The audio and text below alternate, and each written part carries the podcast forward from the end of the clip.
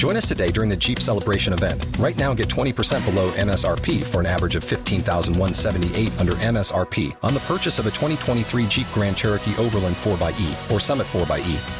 Not compatible with lease offers or with any other consumer incentive offers. 15,178 average based on 20% below average MSRP from all 2023 Grand Cherokee Overland 4xE and Summit 4xE models in dealer stock. Residency restrictions apply. Take retail delivery from dealer stock by 4 1. Jeep is a registered trademark.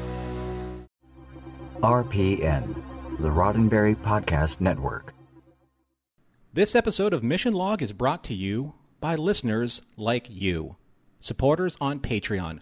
Join today at patreon.com slash missionlog.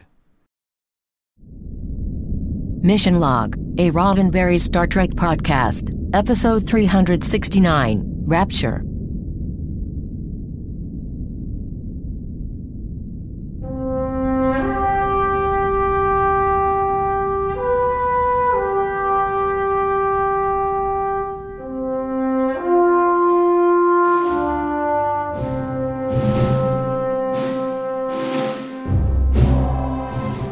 Welcome into another episode of Mission Log, a Roddenberry Star Trek podcast. I'm John Champion. And I'm Norman Lau. Each week on Mission Log, we take an in depth and three dimensional look at the morals, meanings, and messages in each and every episode of Star Trek.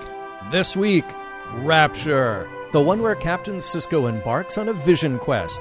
But not in that 1980s Matthew Modine and Linda Fiorentino kind of way. Although, although Crazy for You as a song still applicable here.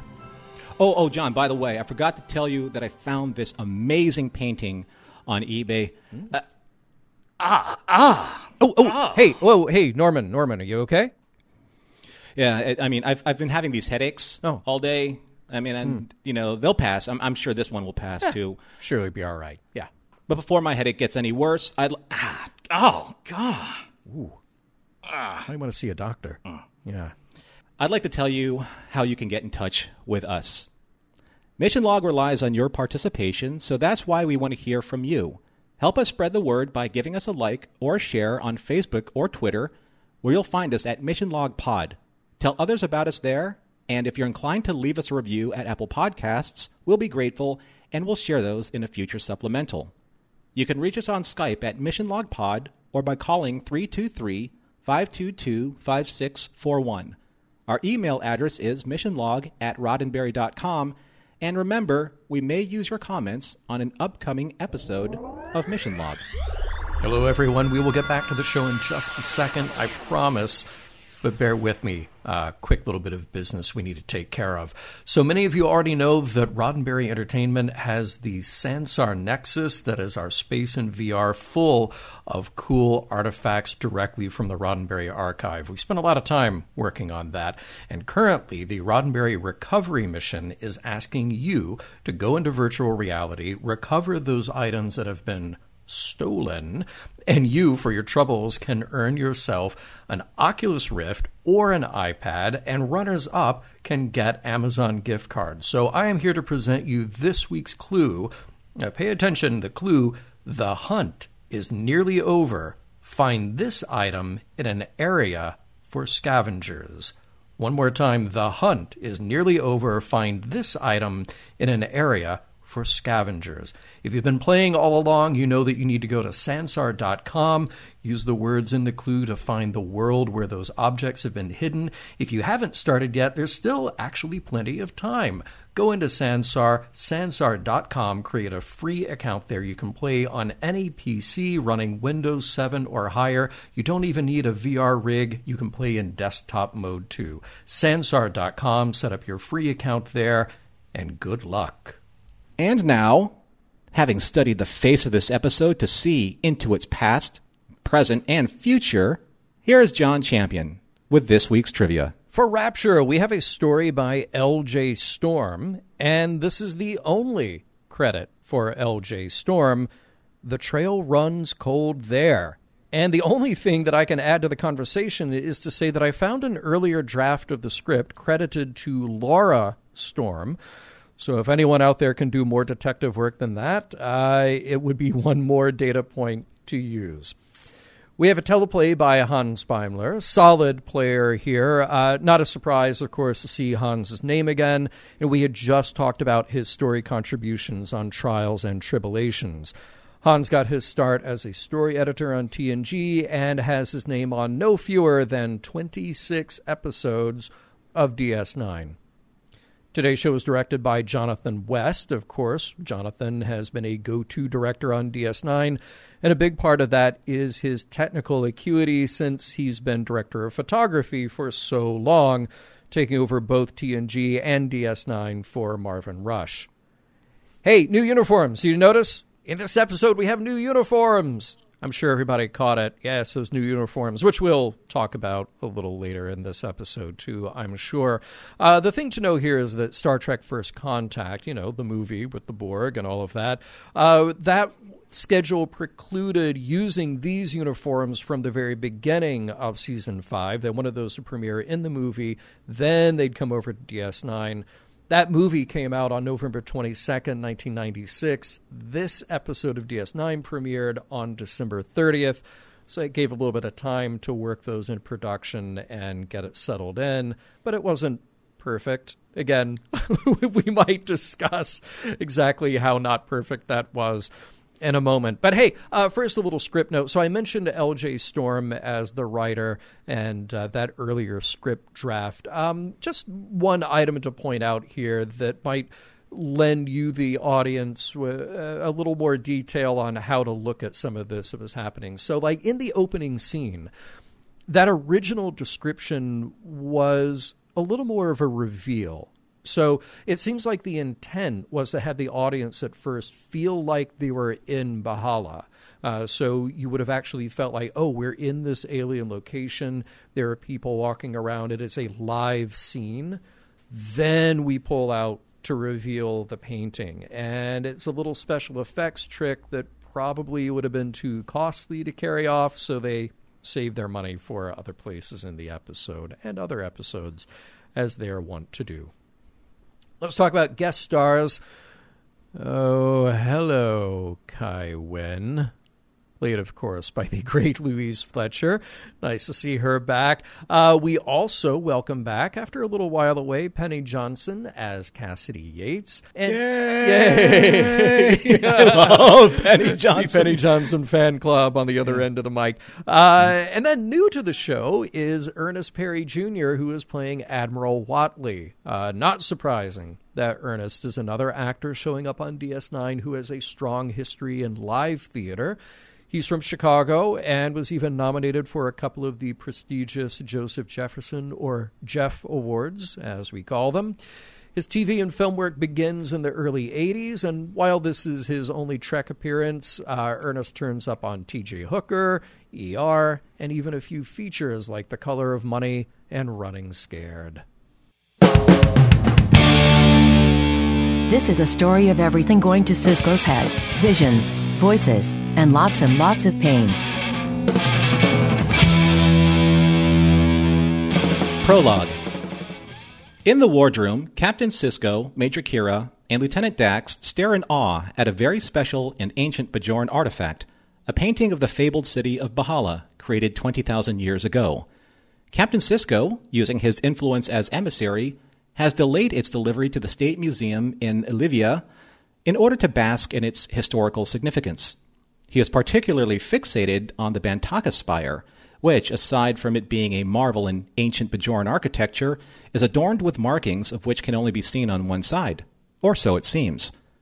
Legend also has it that whoever deciphers these markings will discover the exact coordinates of this long lost city.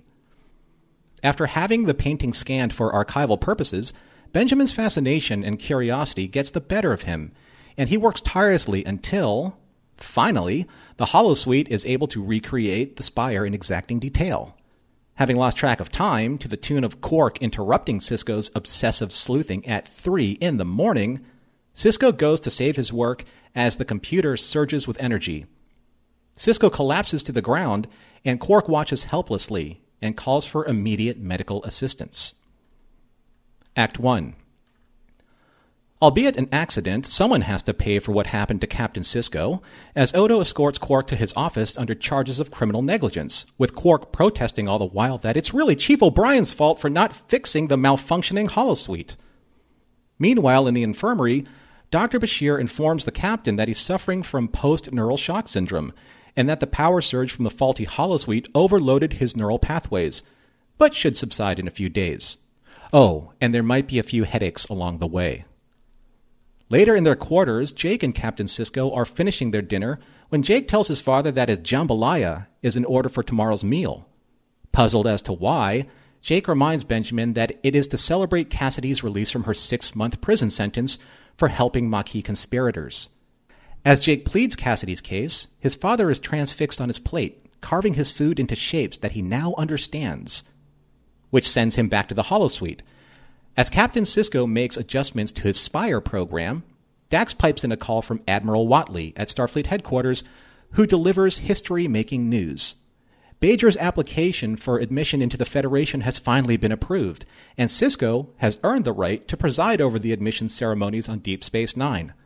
Quark is ecstatic about this news, not because of what it means for Bajor, but what it will mean to the foot traffic coming through his bar.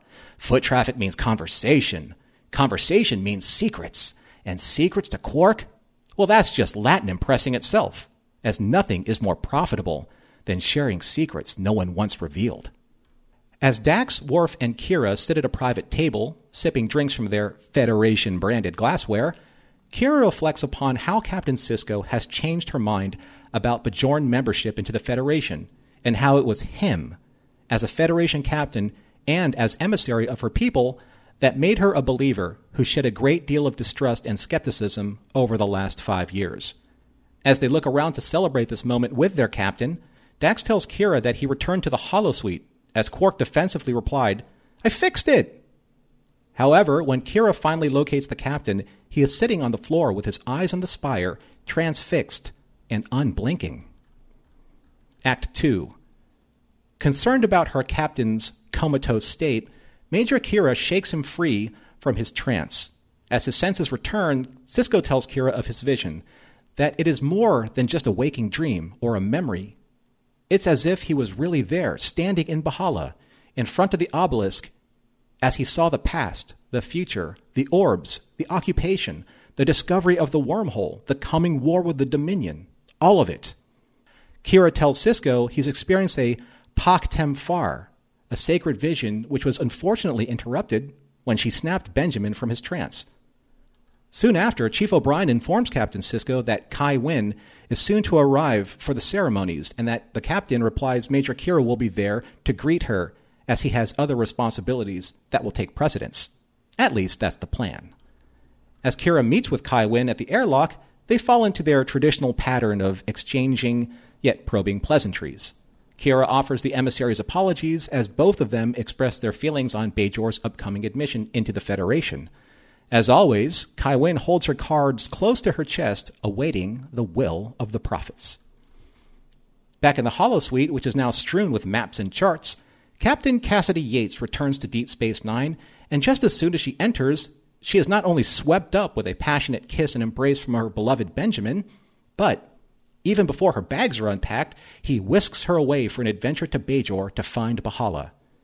And before she can make sense of what is happening, with Captain Sisko only giving her the broad brushstrokes of what he's discovered in his visions, they have finally made their way via runabout to Bajor, to the underground caverns, and in one fell phaser swoop, to clear away a 20,000 year old sediment wall, both Benjamin and Cassidy stare in awe as they have found the Bantaka Spire and the legendary lost city of B'hala.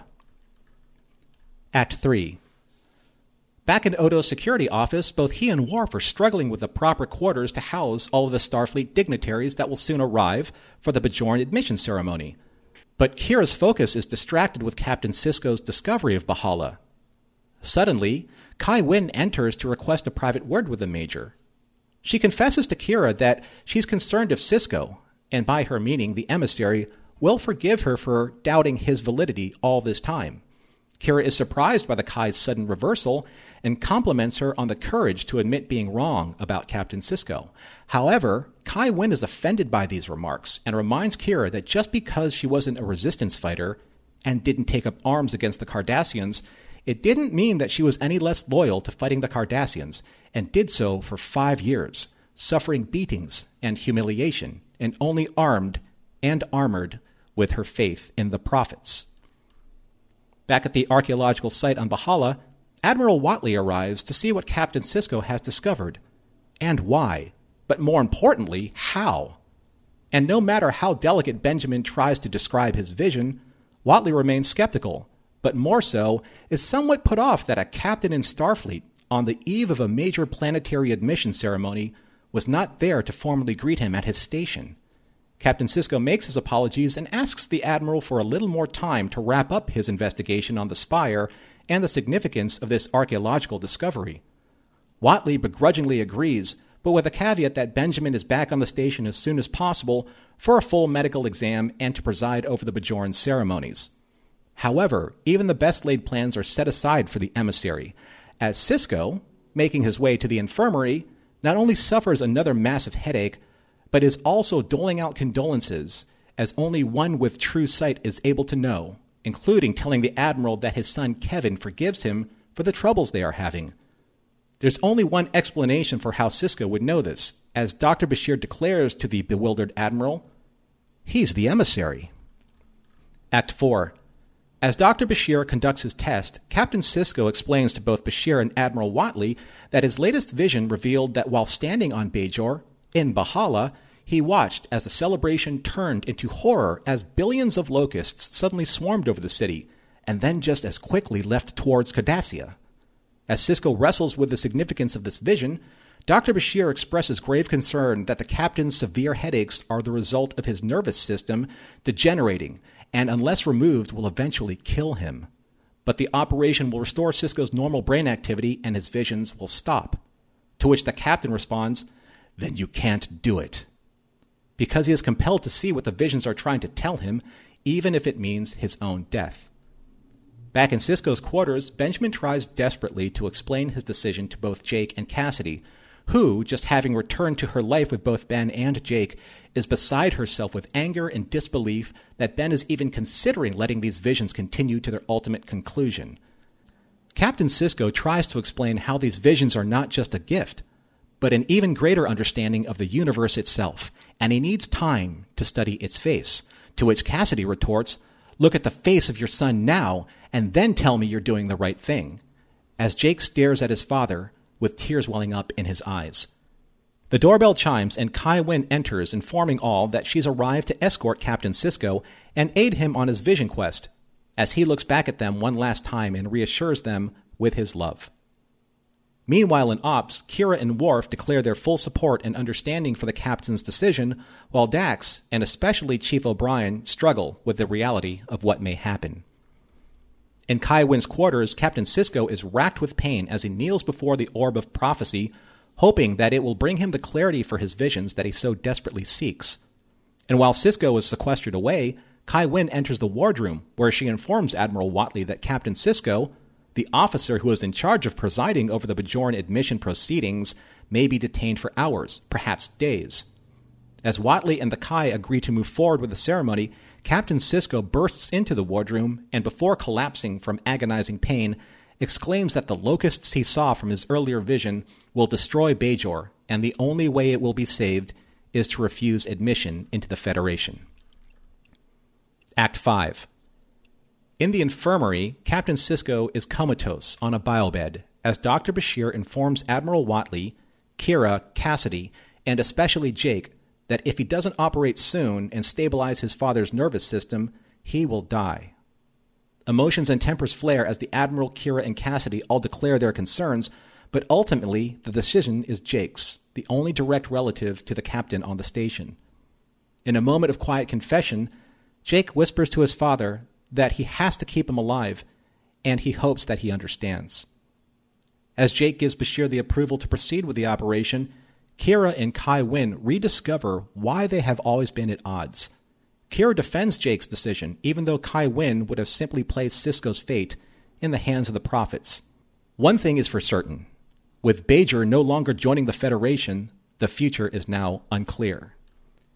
As Captain Sisko comes to after his surgery, he is devastated that he no longer sees the visions, knowing how close he had come to discovering the secrets that they were revealing to him. Later in the captain's office, Admiral Whatley checks in on his friend and tries one last time to see if the emissary can repair the damage that has been done to the Federation's relationship with Bajor, to which Benjamin simply replies, One day Bajor will join the Federation. That I'm sure of. Finally returning home, Jake and Cassidy are both relieved that Benjamin is still with them, and they even prepared the fabled Sisko jambalaya to celebrate. And there is much to celebrate. Benjamin is alive. Jake still has his father, and Cassidy still has not only Benjamin back, but, and in one last joining of hands, they all have each other again. The end. Oh, hey, Norman, uh, this just in urgent breaking message. Mm-hmm. Uh, during during your recap, uh, nobody, in fact, was out eating cars, eating Cadillacs, Lincolns too, Mercuries, and Subarus. But I am told uh, Fab Five Freddy told me everything's high, and uh, DJ Spinning is saving my mind. Wow. Deep cut reference. Mm-hmm. You're welcome. I just just an update for the audience, okay? Anybody was worried? Yeah. DJ Champion on the 1MC. So, you know, John, I'm going to th- I want to throw the title of this episode at the very beginning because I think it's so important that, that we put that into context, you know? Sure. Because I know we usually jump into observations and observations are a little fun and light and stuff like that. But uh, there are a couple meanings of rapture and hey, guess one guess which fits the bill for this episode? So I looked online, as we all do. Uh, there are a couple of meanings here.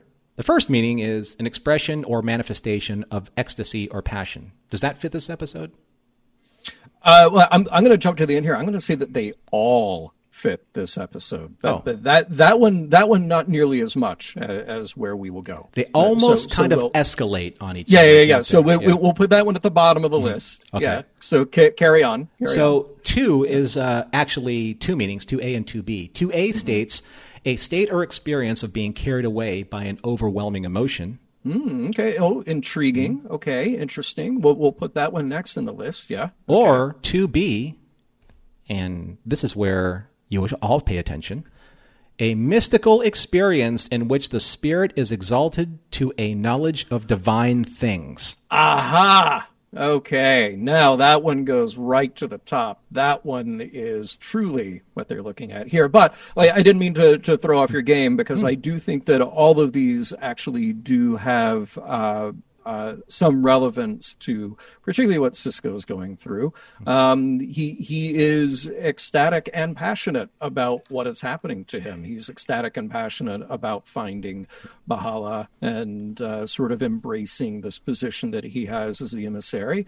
Um, you could say that there is overwhelming emotion going on with him, um, but certainly the mystical angle here and the knowledge of divine things is what carries us through this episode and causes the source of conflict in this episode. So, John, are you saying that you second that emotion?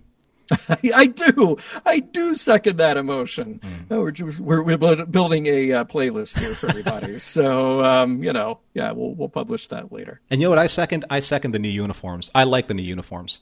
Do you really? Okay, uh, so I was going to ask you about that. I'm I'm a little ambivalent about the new uniforms. The more I thought about it, I thought, you know, maybe this is a TV versus movie thing, where the the more sort of prominent colors on the old uniforms work better when you're looking at them on a small screen, but then when you're on a big screen, you need to sort of tone it down a little. So the gray with just the hint of color underneath is the better choice. But uh, you know, maybe they'll grow on me. I mean, I like them. I mean, obviously, I like them in First Contact. Mm-hmm. I don't know why it's obvious because no one knows how I feel about First Contact, but I'll say it's obvious, right? If you know anything about Yeah, Norman, if you know anything about that me at all. those uh, costumes. Yeah, I'll tell you what, though, I, the the the uniform change, and maybe because it's just you know we, we're watching it week to week. It didn't really bother me all that much, as much as say the off-duty uniforms or the the jumpsuits when they changed them in generations bothered me. Those Yeah. bothered me because Right, you're seeing them at the same time as the standard TNG uniforms. So you're seeing Right. off-duty uniforms, on-duty uniforms, and Riker not looking good in any of them. Right, you know. So Yes. Yeah. Well, you know, he hasn't looked the same since uh, Angel One. Um, but, but you know, uh, the the thing about these uniforms is we introduced the mystery of the moving com badge, and, and I swear that at some point that thing had jumped all the way up to Sisko's left shoulder and was going to make a jump for it. So yeah, so I yeah I so here's a, a little uh, insider insider baseball. I texted John after I watched this episode, and I said, "Okay, look, I'm not a costume design department person." Yeah. But you would think that after looking at all of the actors in their new uniforms, somebody would say, "Is that com badge on on Avery in the right place, or is it me?" just e- even in the shot, like there's a, a pretty close close up on Sisko at one point, and they're coming a little bit of an angle, mm-hmm. like like just just past his left shoulder, Right. And that thing is just like purely on the edge of the screen. It the placement is terrible. Anybody should be able to look at the monitor and go like, that looks awful. Please move that to a better position. I mean, the only um, other time I saw something that was like so egregiously obvious was the very beginning scene with the captain of the Kelvin with no badge on his chest. oh, right, right, Right? right, Yeah. Yeah. Now, part of the thing was here is, of course, they inherited these uniforms from the production of First Contact, and the, the wardrobe department was working like crazy to fit these for everybody. Uh, but Sisko's the only one who's wearing this vest style like uh, Picard had in First Contact, and they didn't fit it for him correctly. They just didn't do it. And it's like, come on, it, surely you can just stop production for half an hour while wardrobe corrects this. Or just say you know what? Don't put him in that yet. Put that on him next week. Get the full coverage top for him this week. Seems like there's a way to fix that. And he, is he the only one so far that we've seen that has the vest variable, the vest so option? so far yes i think so. I don't know if we'll see anybody else. But we'll keep an eye out for that. We'll be on vest watch in uh Vest five. Watch of 2021. Yes yes. So, I, so you said before that this was the changeover. The uniforms were the changeover from First Contact, and obviously Worf is on Deep Space Nine. Worf is wearing that uniform in First Contact and in Deep Space Nine, and that's it. Like, there's not a mention that he went away on the Defiant. And his- the very first line of think that movie was "Today is a good day to die," right? i know I Pretty know. prominent scene, right? Yeah, yeah. It, it's so it's so strange. And you know, honestly, every time I think about that, I, I think about the idea that we had conversations with people in uh, even putting together mission logs, saying, "Oh, well, you you have to do these things as they overlap in." release time which is the the star trek timeline it's the only way they're going to make sense and i just kept thinking look at first contact they did not care. They were just like, "Oh, we got to have Worf. Uh, just get them over here." you know, I mean that that's literally how much they cared. Uh, so yeah, Yeah, I- mean, it's like they're, they obviously they're producing parallel properties at the same time, but it's just one of those things where it would have been a nice touch where I don't know they would have made a reference to it somewhere saying that you know oh oh here it was here was my idea as I put on my writer's hat. Go ahead and cringe. Go ahead. Um, it's when when Worf and say with, like met with Admiral Whatley and he said, you know, it's thank you, you know, it's, it's a good thing that you survived the Borg, blah blah blah blah blah. You know, thank you know, it's great that we have you back on the station because we didn't know if you were going to make it back. Then all of a sudden they pitch their thing to Bajor and it's like now's the more than ever that we have to stand together because we never know when another incursion from the Borg will happen again. and, and you know? Worf like, "Hey, hey I, I was there. I was Yeah. there." Yeah. Yeah, and and it was when Mm-hmm. you know it's like it was not a good day to die then, you know, or something like that, you know. Right. So, Exactly. Ah, oh well. anywho, Yeah. Um, so let's see. This episode, uh, Sisko has post-neural shock syndrome, or apparently MDMA, because all the colors are that much more vibrant, and He's just happy with everything he sees. Um, Everything's so now- green. Everything's so green. Not the same thing. yes. All right. Don't even name that reference. Just let people go find it. Hey, John. Um, John, Yeah. it's good to be the emissary. This guy- yes. Now, I will say that, uh, uh, all joking aside, I mean this very literally. When an episode starts, and and usually when I'm watching one for the first time around, I don't read the credits. I, I'm just sort of watching the scene happen. You know, uh, if Kai Winn's name even comes up, or she just shows up on screen, my back spasms and I start to get anxiety. Really? As as I did here. Oh yeah. Oh yeah. Oh yeah. I love it. you love my pain. No, no, no, no, no, no. You took that. No, it's like I, I, I love when Kai Winn appears. I find her oh. fascinating. She is. She Yeah. is. Yeah. She's. Yeah. Yeah. She's she's a bad guy. Yeah. she's yeah. we'll, we'll get to. We'll get. to Oh, we will. Yeah. We will. We will. Yeah. I, I do love the the scene. It was so close encounters with Sisko Hmm. uh, cutting into the the cheese and fruit plate that he's got there at the dinner table. He's playing with his food just like Richard Dreyfuss did. You know. Spielberg reference one.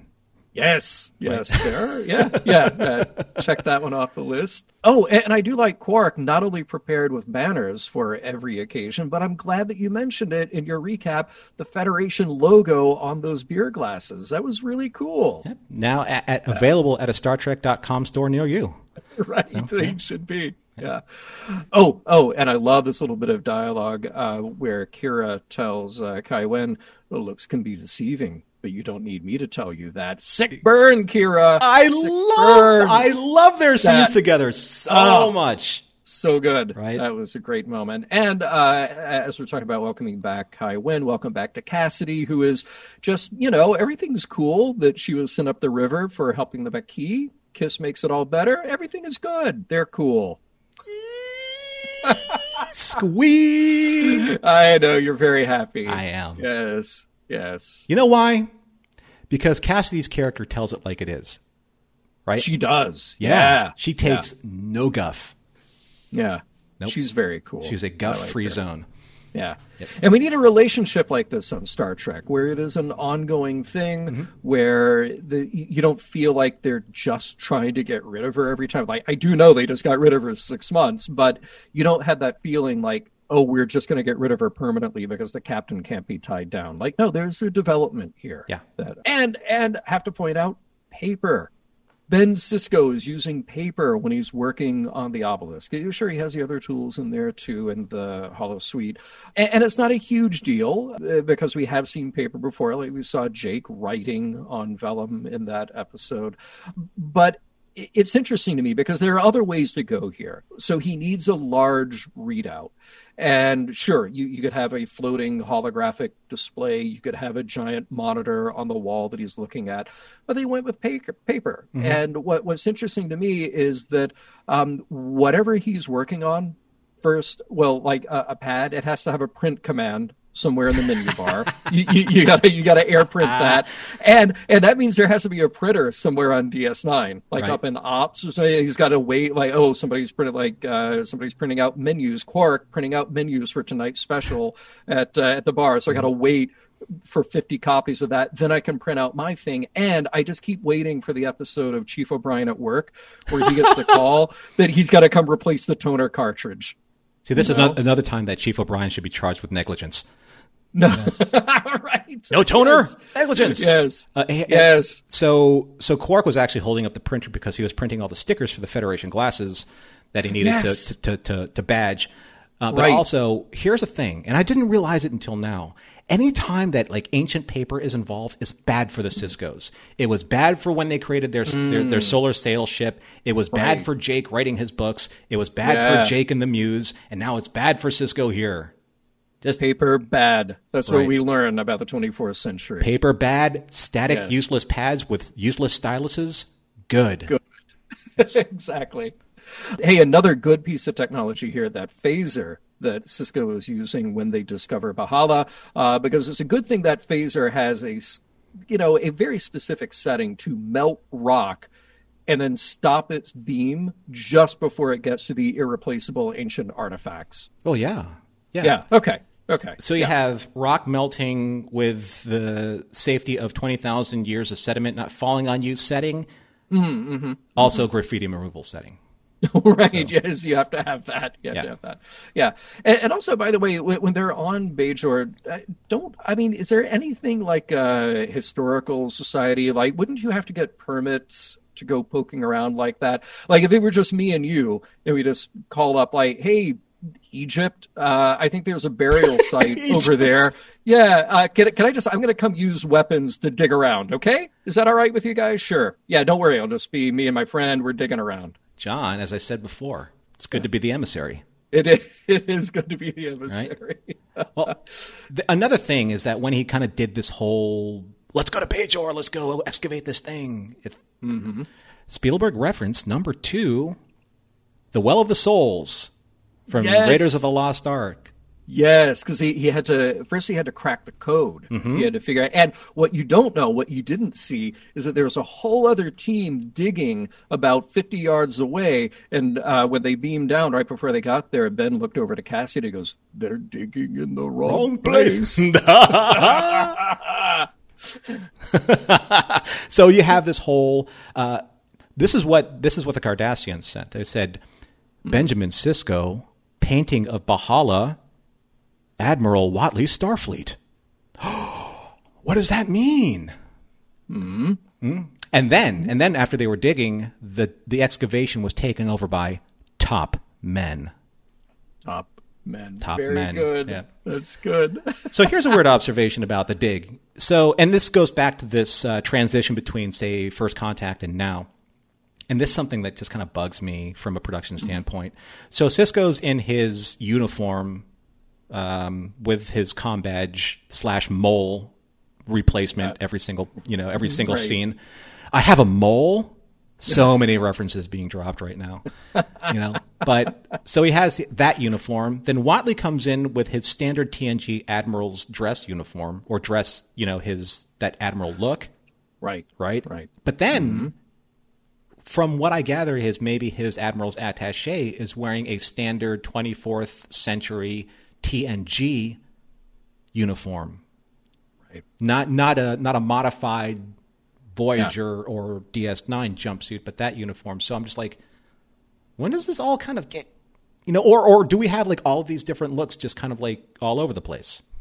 Yeah, I, it, that is an interesting question, and and you know later Star Trek plays even more fast and loose with that. Like when you look at the J.J. Abrams films, you know you have this interesting blend of TOS inspired and then even TMP inspired, and then cadet things that are their own. Uh, you know, so it, it is a little jarring, I guess, but then it's only jarring because we see such a narrow slice on one TV show to another. Yeah. Like seven years of next gen, we pretty much have in our heads just those main characters. When anything changes, it's like, oh, oh, wait, wait, there's this other variation that I didn't know about.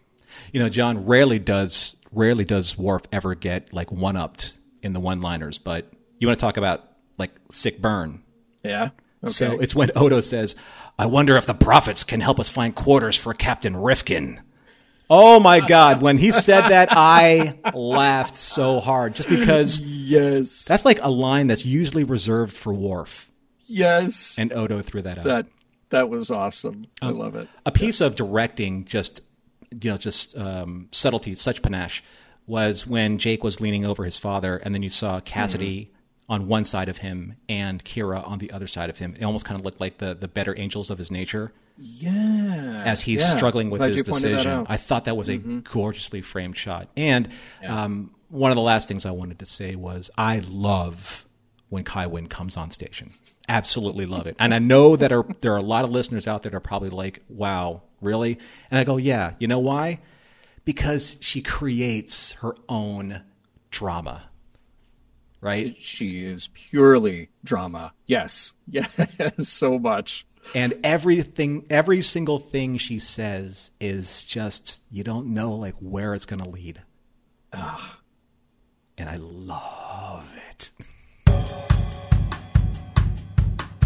Do you need lessons in being condescending? Sign up for Kai Winn's correspondence condescension courses today.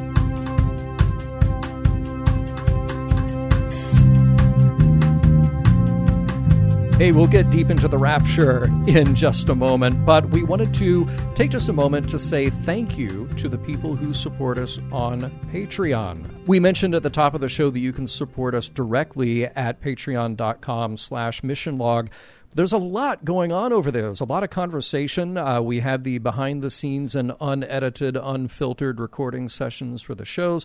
We have monthly live hangouts. And Norman, you pointed out to me just a moment ago so much happening in the way of messages, uh, new people joining us. And uh, I just want to say hello to a few of those right now. There's Adam, uh, and then in the chats, there is Rand, there is BC, there's Penny, uh, Trisha. So thank you to all of you. There's Robbie. And uh, you guys are the ones who are encouraging us to bring in new features, like uh, even dropping in the audio file of the unedited show so you can listen to that a week ahead of everybody else. You know, the great thing, John, is that if we just say thank you, Paul, it like covers like 20 It people. does, yeah. yeah. Right? All the Pauls. We have all the Pauls. All the Pauls are on All Patreon. That should be on a t shirt, all the Ooh, Pauls. it should, yeah.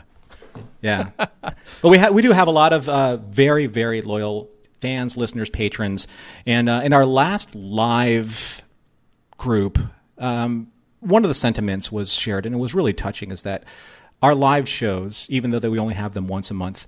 Our live shows allow people to stay connected, especially during this COVID crisis, and it really keeps their spirits up and allows them just to be part of like these mini conventions where they f- where they get a lot of value and a lot of comfort from just seeing people uh, now regularly. You know, they're they're seeing people that are kind of like you know becoming friends. They're doing projects together. You know, behind the scenes. Uh, two, uh, Paul and Trisha, they actually got together and did their own podcast together, what I think is fantastic. So.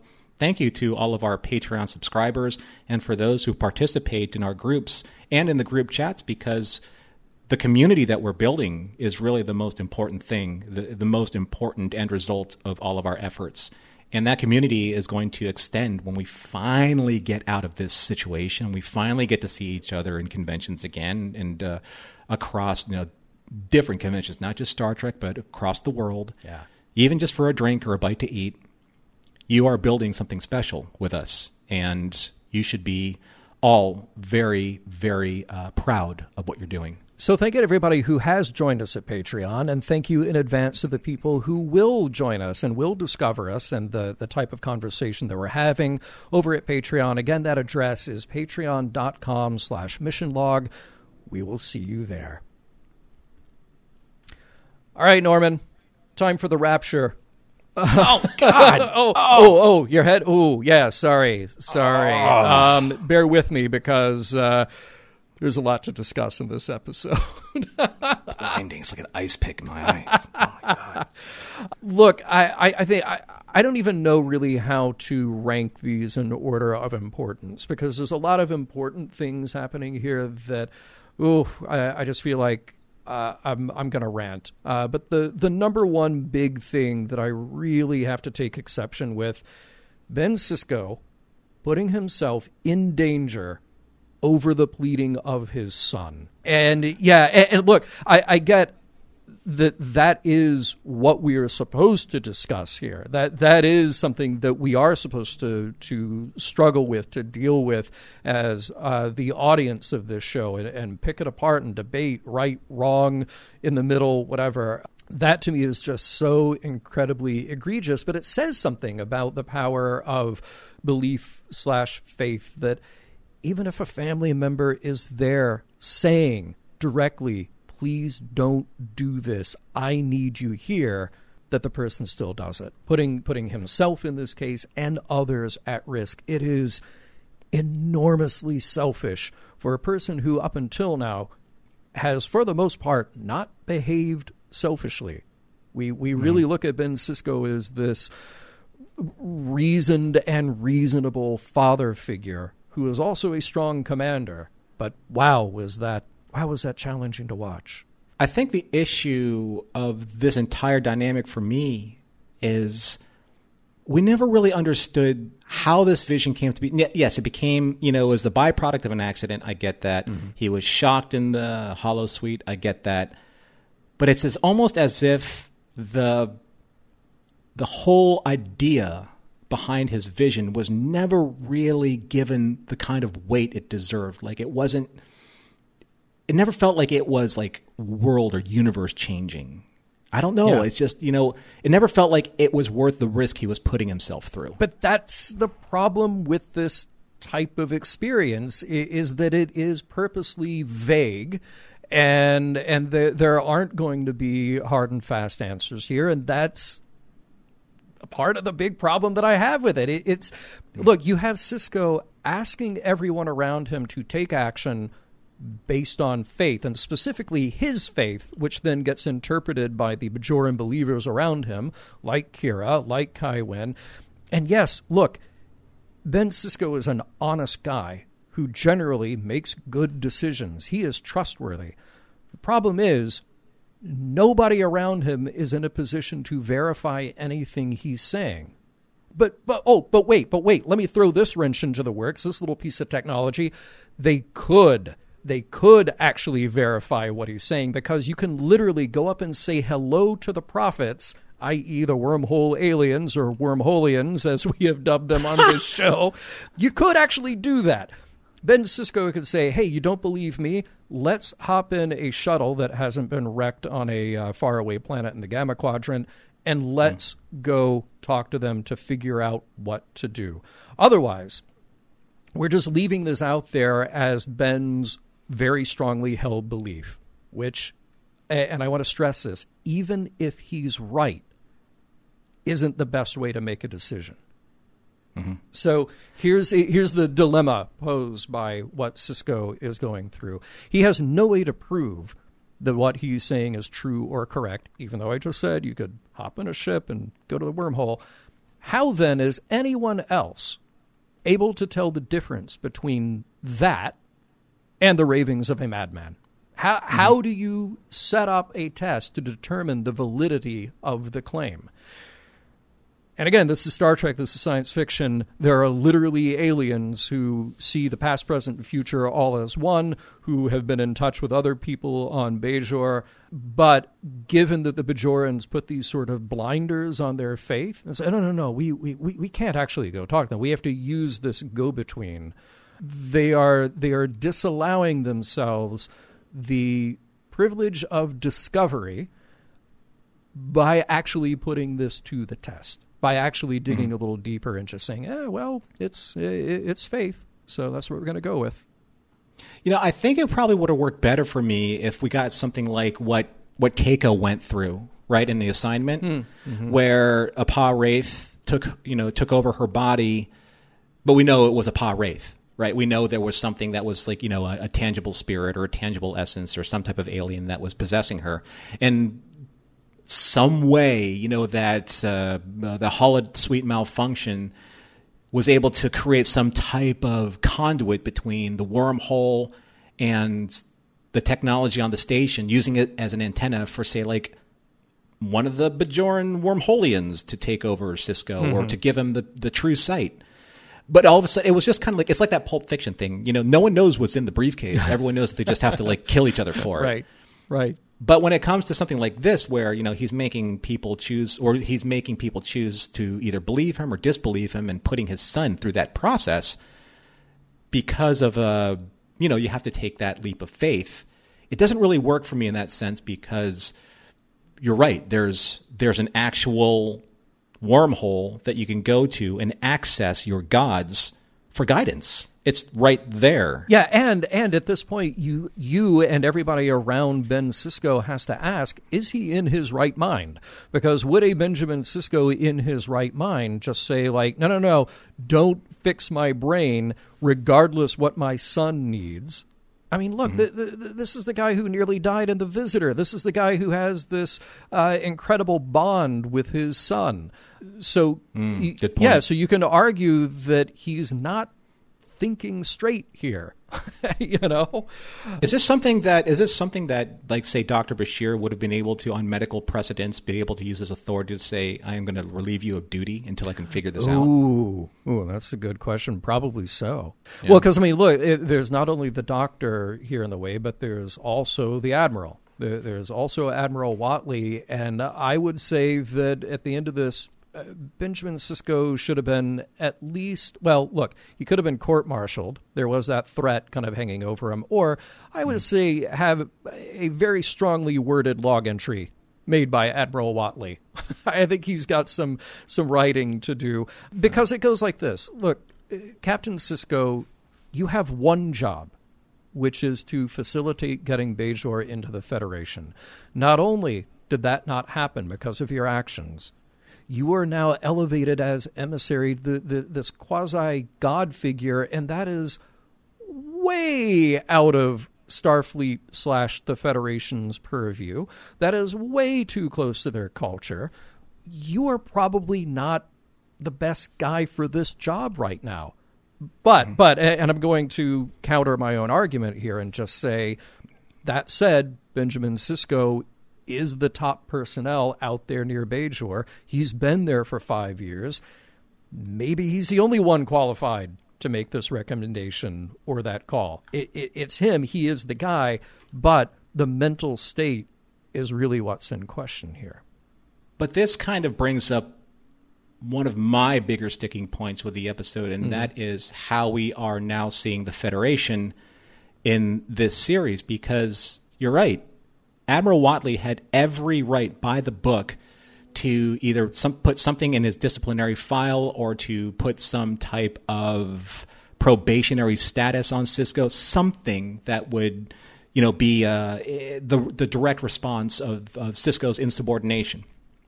However, there's a line in Glengarry Glen Ross, you know, where where Alec Baldwin's character said, "Your job is to get them to sign on the line that is dotted."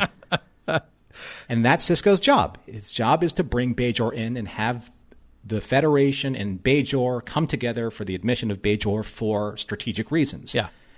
And if that means that we're going to keep you, this insubordinate officer that put his life at risk, that disregarded Starfleet regulations, in a position of influence over these people because you are their prophet, i.e., you are their religious figure, then we need you there because we need you to have them sign the dotted line. Period. Yeah, which sounds incredibly manipulative. Like, oh, let's just use the religious belief to our advantage now, which is the same kind of underhanded thing that, oh, I don't know, like a Kai Winn does, will rely on their beliefs, will rely on their faith to get the outcome that we want. Mm-hmm. Yeah. That to me, now may I may be being naive here, but up until this point, that is not how I understood the Federation. Like Kirk said in the original series, when he was dealing with the Halkans and the dilithium crystals that they needed, the Halkan, you know, the ambassador says, "You have the might; you can take them from us by force." Mm-hmm. And Kirk says, "But we won't. Consider that." That is the Federation to me. Right. Right. And here they're saying that no matter what cost, get them to sign the dotted line because we need them for reasons, yeah. Yeah. right? And look, I, I would just as well say, okay, uh, uh, given the amount of time that Sisko has been there, given the amount of difficulty that there's been in getting to this stage, the Federation could very well, on their own, just sort of wash their hands of this whole thing and say, wow, uh, we let somebody go there and think that he became a god figure to the Bajorans. This is probably not the best use of our time or resources. We'll come back. we'll, we'll we'll leave you to your own devices, and we'll come back some other time. So another thing I wanted to bring up, John, is Kai Winn. because Kai Winn, yes, yes. so one thing that I really enjoyed about this episode, as as I did with things past, is I love episodes that give you a glimpse of an origin story of sorts, and we saw that with Odo in things past. But her conversation with Kira, I thought was extremely interesting because mm-hmm. Kira gives Kai Winn a rash of a hard time, deservedly so. Sure. But gives her a rash of a hard time in every corner. And Kier, and and and Kai Winn's just like she had enough. She's like, you know what? Just because I didn't pick up a rifle, just because I didn't pick up a weapon and fight the Cardassians with my bare hands and with explosives and being part of this vaunted Shakaar resistance mm-hmm. doesn't mean that I didn't do my own way of, you know, of standing against the Cardassians. I did it silently. I did it without breaking. I did it with faith and I did it with that type of courage. And I love that because it's true. You, she doesn't know what, you know, Kira doesn't know what Kai Winn went through. Yeah. She didn't know how, what kind of abuse, possibly torture, possibly rape, Yeah. possibly being beaten on a daily basis, probably having to, um, you know, to uh, betray her faith or being forced to betray her faith. And she never did. Yeah. But what does that do to somebody when you're, you know, released from your captors? Yeah, so I, I'm like you. You know, as much as Kai Winn makes my skin crawl, uh, that was that was an important scene to have because she can't just constantly be the enemy. We actually have to give her some depth. We have to give her some some layers to explain where she's coming from, and that she's not all just one thing. So I, I mm-hmm. really appreciated that scene dramatically because, as you point out, all of these Winn slash Kira scenes are great, but also because we we have to see that. We we have to understand that about Winn. Yeah. because it's it's one thing to create a, an antagonist that continues to be this one note party line, and that gets really uninteresting. Much like mm-hmm. Dukat, you have to have that complexity there. Yeah. And Yeah. once you see the levels of complexity, then you feel unsettled about this character because now you emotionally are starting to trust this character who you've distrusted this entire time, only to have the rug pulled out from underneath you when the proper time is right for your expectations to be subverted. But the other thing that I thought was interesting was the whole question of faith and uh, predeterminism, because Kira says to to Kai Winn at the very end when Kai Winn says, "I put my faith in the prophets," and Kira Kira's like, "How do you know that the prophets didn't plan this entire series of events?" This is this is faith. You know, some people believe that you know we live life one day at a time, and some religions believe that God wills it, and everything right now we are just supposed to be doing based on a predetermined set of events based on our creator or based on someone's belief system. See, now you're going to make me have a Sisko and and fall on the floor and go, "Stop it, stop it!" you know, because that that is the type of thing that drives me insane. You know, the Kira and and Winn having this argument is they're having it uh, about is after Jake makes the call for Bashir to operate on his father's mm-hmm. brain, and Winn Right. says it was a selfish act. And Kira mm-hmm. says he's an 18 year old boy who doesn't want to lose his father. What would you have done? And of course, Winn says, I would trust the prophets. To which Kira says, maybe this is all part of their plan. That therein lies the problem for me with any kind of prophecy or revelation that then has to be opened up to interpretation because the, the argument just goes back and forth. Well, maybe our actions are what the prophets want. Maybe our inaction is what the prophets want. Well, maybe someone dying is what the prophets want. Or maybe going to heroic efforts to save the person is what the prophets want. This is why you have to live your life like the prophets aren't there. Except Hmm. this is DS9 and they are there and you can literally hop in a shuttle and go ask them. That's back to your original point. Yes, your yeah, first- back to the original point. They Yeah. are literally there. You could go ask them. So this sort of takes me back to the very beginnings of DS9 when we had we had the good Kai, we had Kai Opaka, who we could mm-hmm. understand as a woman of faith, but but also of great virtue and integrity and just doing what was right regardless you know but she's the one who said like oh yeah yeah you know we we just we know that we can't meet our gods. We we can't meet the prophets. Like but you don't actually have to not. And here is a guy standing in between the two of you saying I, i've i've talked to them you know? And thank goodness that is a person of integrity because uh, well as we've seen you can actually introduce the idea that people without integrity could abuse or misuse or misunderstand that, and uh, like like getting back to the whole thing of forcing Bajorans back into the societal roles that maybe they've outgrown, and was maybe not a good idea in the first place. You know, I think that um, that scene with Jake, though, because everything kind of culminates to this point, they put this boy at the center of all of this religious debate. Yeah. Because, as you said, you're right. They said, This is my interpretation of this part of the faith, because we're all talking about the Bajoran faith, the Bajoran emissary here. Mm-hmm. Let's see if the prophets will it. Let's see if it's been preordained. Let's see if this is the right choice the emissary made for himself based on his own faith. But they all they all heap it on Jake. Yeah. And yeah. And I was just like, that's actually the part of this episode I really, really did enjoy. First of all, because I think that Cirroc pulls these particular scenes off so well. But secondly, it's you really have to think about what's happening here. Jake is deciding whether or not he's going to save his father's life or let his father live to fulfill this visionary prophecy, this vision quest that would actually reveal the future of the entire galaxy according to his father's vision. Right. But he's saying, so I'm responsible for completely dismissing that and possibly, I don't know, preventing future wars or preventing future uh, calamities to Bajor. Yeah. But I want my dad. Yeah. And I know in the here and now, I need him. I don't need prophecy. Mm-hmm.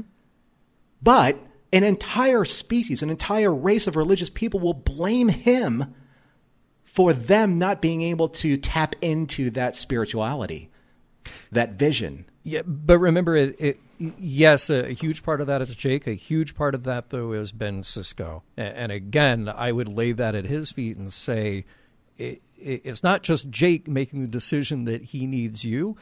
It's Ben Sisko saying, I need to make the decision that my son is more important here, that my True. family is more important here. I mean, you're right. He did paint Jake into that corner yeah. eventually, yeah. in a way. Yeah. And the only per- the only person that was really on Jake's side and on Ben's side was someone who just got out of prison. right? Yeah. yeah. I mean, she doesn't have the influence that Kira or why wasn't Dax there? Curzon oh, would have had some influence. I know. Right? Yeah.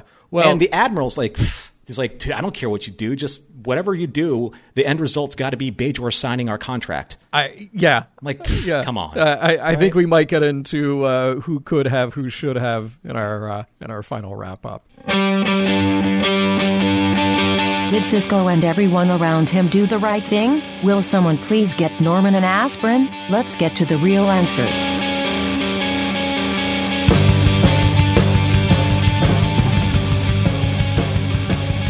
Well, good news, John, is that I think my headaches have finally cleared. Oh, thank goodness.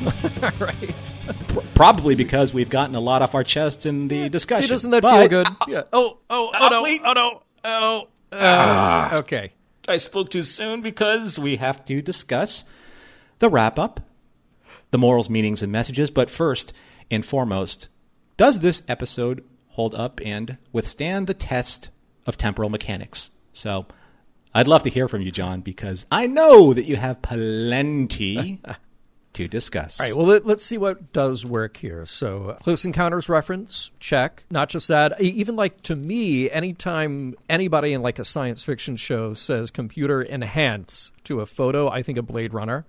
So we had that. We we discussed the very Indiana Jones references in here. So it was kind of a fun little uh, little Easter egg hunt throughout this episode. Little moments in this really work for me. And as far as pacing, it's really excellent. Like when you rewatch it, it was surprising to me how many story details just really kick into high gear starting in Act Two. It just hmm. moves mm. along, and then you have this really big set of topics happening, which is how, how far down the rabbit hole or or okay wormhole has Benjamin Sisko gone, and how much of it is him in his right mind? That that's a, a big part of where we are with this, but it's also a big question about what is the Federation's obligation here? What are the people around Benjamin Sisko supposed to do with him in this state? And what is Benjamin Sisko's obligation particularly, I will say, to his family, to his son, who is there saying, I need you. Ernest Perry, I, I think, as Admiral Whatley, he has a friendly quality that I like. Uh, they they try to establish some rapport between him and Ben, but and I think this is where then I'm going to have a problem with the episode. He is lacking the gravitas that we need for this episode. You need a Picard here. Maybe mm-hmm. not just Picard, or maybe not specifically Picard, but you need a character like that to really whip this whole discussion, this whole conversation and, and conflict into shape. And again, I really want to stress that regardless if Benjamin Sisko's vision is right or not, whether Bajor should join the Federation or not, whether that is the right call or not. The way they got to this in this episode is terrible.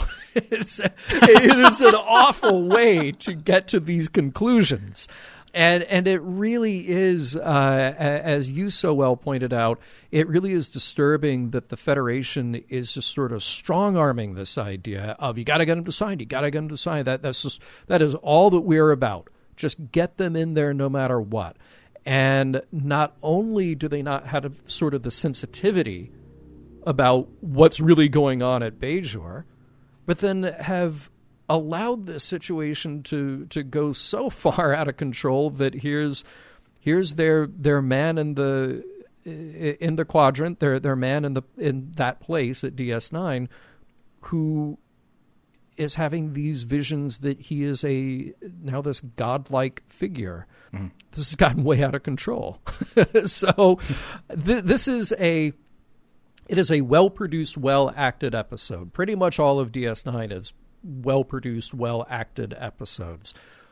But this is one of those episodes where we have to ask ourselves what is the story that they're trying to tell? And why are they trying to tell it? Because I will definitely come down in favor of the, the, the decision that honors the integrity and the sanctity of the family and that family relationship above all, because it's spelled out explicitly there. I will lean toward that, certainly. And I will also lean against the idea that these major decisions get to be made purely because of a very strong feeling. And that's where we needed a guy like a Picard. Again, not specifically Picard, because I know it's unfair of me to bring in TNG or TOS here, but that, that that's what this episode needed. If you're going to have that conversation, if you're going to have this debate, you needed to have a little harder pushback. Mm-hmm. Yeah. So, yeah. what, what, about you yeah. as far as an episode? Because when we land on morals, meanings, messages, I, I you know, I'll, I'll reiterate some, but I, I I'm going to take into maybe some other directions too. Well, I agree that the first half of the episode was tonally different than the second half of the episode. And I really liked where the first half of the episode was going because it felt like this kind of this fun kind of Indiana Jones kind of romp where you know Captain Sisko has this fun vision. It's like, hey, I got shocked. Now I can see where I can find this thing that Dax kind of challenged me to find because I'm the emissary and I can do that. And I've spent all this time in the holosuite and I made this obelisk thing. Mm-hmm. That's fun. I think yeah. that's cool. And then Cassidy Yates comes Way in fun. and he's got the maps. Mm-hmm. That's great. Mm-hmm. But then all of a sudden it takes almost kind of like this darker turn because he's starting to put himself and his needs over everybody else because of this vision. Yeah. Especially Jake.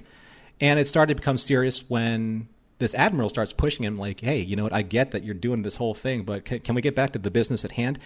And I don't think I, I mean I understand that you know Picard has Patrick Stewart has that gravitas, but I think that because of the way that they've positioned the Federation in this episode as being this, you know, this um, overarching no more but more of a real political organization as opposed to this the epitome of what we would want this future organization to be. Yeah. The, the, this is this seems... is the bureaucracy as opposed to just like the set of ideals. Correct. You know? Yeah. yeah. yeah. It's actually crystallized in that way. And I think that somebody like an Admiral Netchev would have been like right for this because she's sure. that kind of you know person that pushes the agenda. She's pushed she pushed Picard's agenda many times, or even perhaps something uh, because this is his personality. Maybe something like um, you know an Ed Jellico who's just very you know his candor and by the book.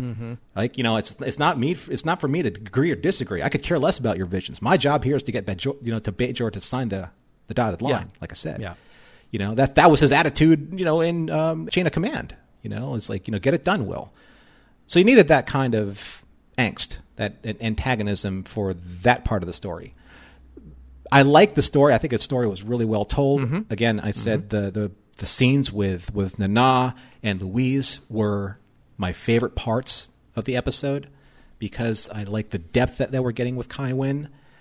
You're right, though. I, I just felt that the two halves never made a whole Yeah. Right. because the sense the the almost like the meaninglessness of the vision itself never gave us any structure as to why Sisko made such extreme choices to sacrifice his family for this vision. That's okay. Th- there you go. That that's why this episode is weird. Is because you, you said a key word there: meaningless. the, the meaningless visions. Um, and, and yeah, th- they're important to him. Uh, the emotional state that he's in. They're important to all these religious believing Bajorans around him who are trying to interpret it. But again, th- this comes back to sort of where we get into the morals, meanings, messages here. Th- this is where I feel like you need that strong figure to give that pushback, whether it's a Picard or an Achev or, or whomever. Somebody's got to lay down the law. And this episode, first of all, seems to have a great deal of sympathy for Jake's feelings, which is great because we're meant to as well. But then that sort of gives everybody else a pass, which is strange the, the way this is structured. The, the other part of the conversation just kind of gets a pass. The commanding officer here is putting himself at risk. He didn't do his job, and he potentially set the whole thing back. And again, even if he's right, the show, the statement, just sort of lands in this ambiguous place. It's just like, wow, man, yeah, faith is really weird and powerful, isn't it? and I'm sorry, but that is just not good enough for me. It's also not how I think the same issue would have been dealt with before. And I know, I know, save your emails. We're not in TOS anymore. We're not in TNG anymore, where a captain with a few clever words can talk a god down off his or her pedestal. But I'm missing that here. I'm really missing that here. No, I get that. I get that. You know, I, I think that the scene that sums up this episode for me, and uh, please bear with me because I really would like to to quote this verbatim because I think it encapsulates our frustration Yeah. With this episode, and maybe your frustration too as a listener. It's the scene where they're in ops. It's a very short scene, and it's right after the captain decides to do the to do the operation. Kira says the captain is not going to die. He is the emissary. The prophets will take care of him. O'Brien says, With all due respect, Major, I'd rather see Julian take care of him. Kira says, Chief, I know you're worried, but the prophets are leading the emissary on this path for a reason. Worf says, Do not attempt to convince them, Major. They cannot understand. And then Dax says, Since when did you believe in the prophets? What I believe in is faith. Without it, there can be no victory. If the captain's faith is strong, he will prevail. Then Dax says, That's not much to bet his life on. And then Kira responds, You're wrong. It's everything. And O'Brien says, I hope you're right, Major. I hope you're right. Different facets to each of the different arguments that we have laid out in our discussion. And none of them, except for O'Brien, of which I agree a thousand billion percent with Same. in this instance. Same. He's the only one who's thinking practically because medical science will save Sisko and allow Sisko to continue his job as commander of this station.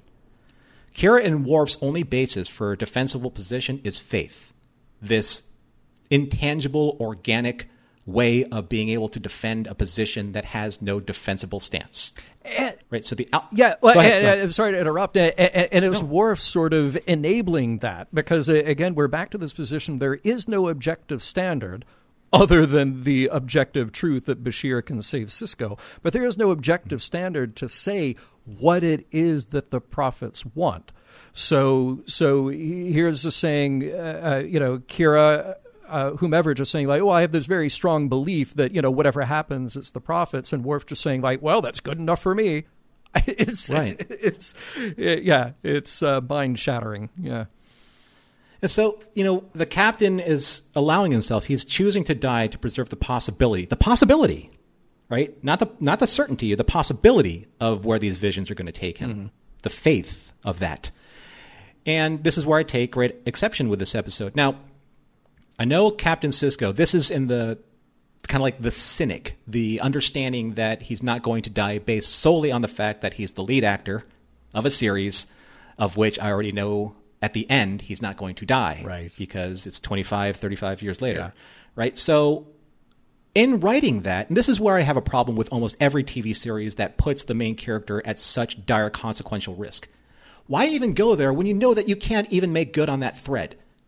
Even not even close.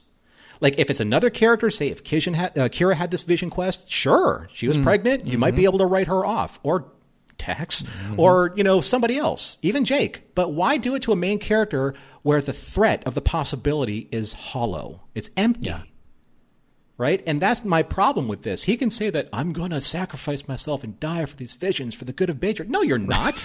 You're going to go to the next episode because contractually you have to. Right. There's no reason for you to be written that way. Right. So it takes a lot of the teeth out of that of that entire premise. But the biggest issue is for me, and I'm going to caveat this with again, I enjoyed this episode. I enjoyed the performances. I enjoyed what I watched. Yeah. But these are the things that struck me as being somewhat irregular for me. It's the issue of religion as a whole in this episode, um, and it's handled sometimes well and sometimes respectfully, but not in the ways that you may may think. Because I do like how Kai Winn puts Kira in her place. I really do. I love that scene. Probably my second favorite scene in the in the uh, in the episode.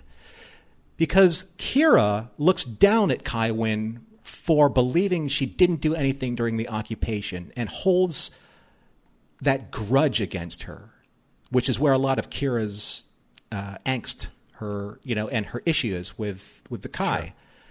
But we don't know what the Kai suffered. I said this before. We don't know that that she wasn't completely torn to pieces, torn down. And the only thing that held her together was this phrase the will of the prophets, the will of the prophets, the will of the prophets. Everything that happened to her is because the will of the prophets. Well, that's kind of what Kira kind of repeats over and over again. I was part of the resistance. I was part of the Shakaar resistance. I fought for the people. I fought for Bajor. How different is that from Kai Winn's faith? And how twisted have they used those motifs, methodologies, and beliefs for their own purposes of, um, in a way, I guess, uh, trying to absolve themselves from past digressions. Because Kira wasn't squeaky clean when she came out of the war. She admitted it as such. Neither is Kai Winn, but Kai Winn and both uh, and, and both Kira and Kai Winn have used these as weapons in their fight moving forward. Yeah. But I don't think that Kira respects where Kai Winn's coming from because she wasn't a soldier. and because Kai Winn is uh, full of put downs and manipulations. But but that's that's another thing. Oh, no one said. I mean, how many different ways you hear or, or do you interpret my Oh child? oh okay. Uh, my skin just crawled again. I love that. Mission Log is produced by Roddenberry Entertainment. Executive producer Rod Roddenberry. Our website and your opportunity to comment and connect with us is missionlogpodcast.com. If you'd like to support Mission Log directly, you can do so at patreon.com slash missionlog. Enjoy all the great Roddenberry podcasts at podcast.roddenberry.com where you'll find Women at Warp, Priority One, The Trek Files, your daily Star Trek news, and Shabam. Shabam. Oh, oh, oh, oh wait. oh. They're gone. Oh, nice. Welcome back, Norman. And Shabam cured me. and for more, well, they are the science show. And for more Star Trek news and discussion, be sure to visit trekmovie.com. On the next mission log, the darkness and the light.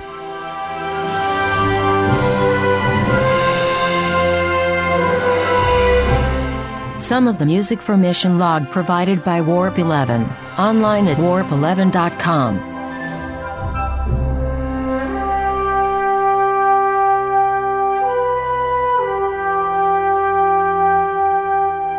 Okay, show's over. I'm outta here, and now I've gone back up to space, where I won't have a hassle with the human race, and you hip hop, and you don't stop, just blast off. Sure shot.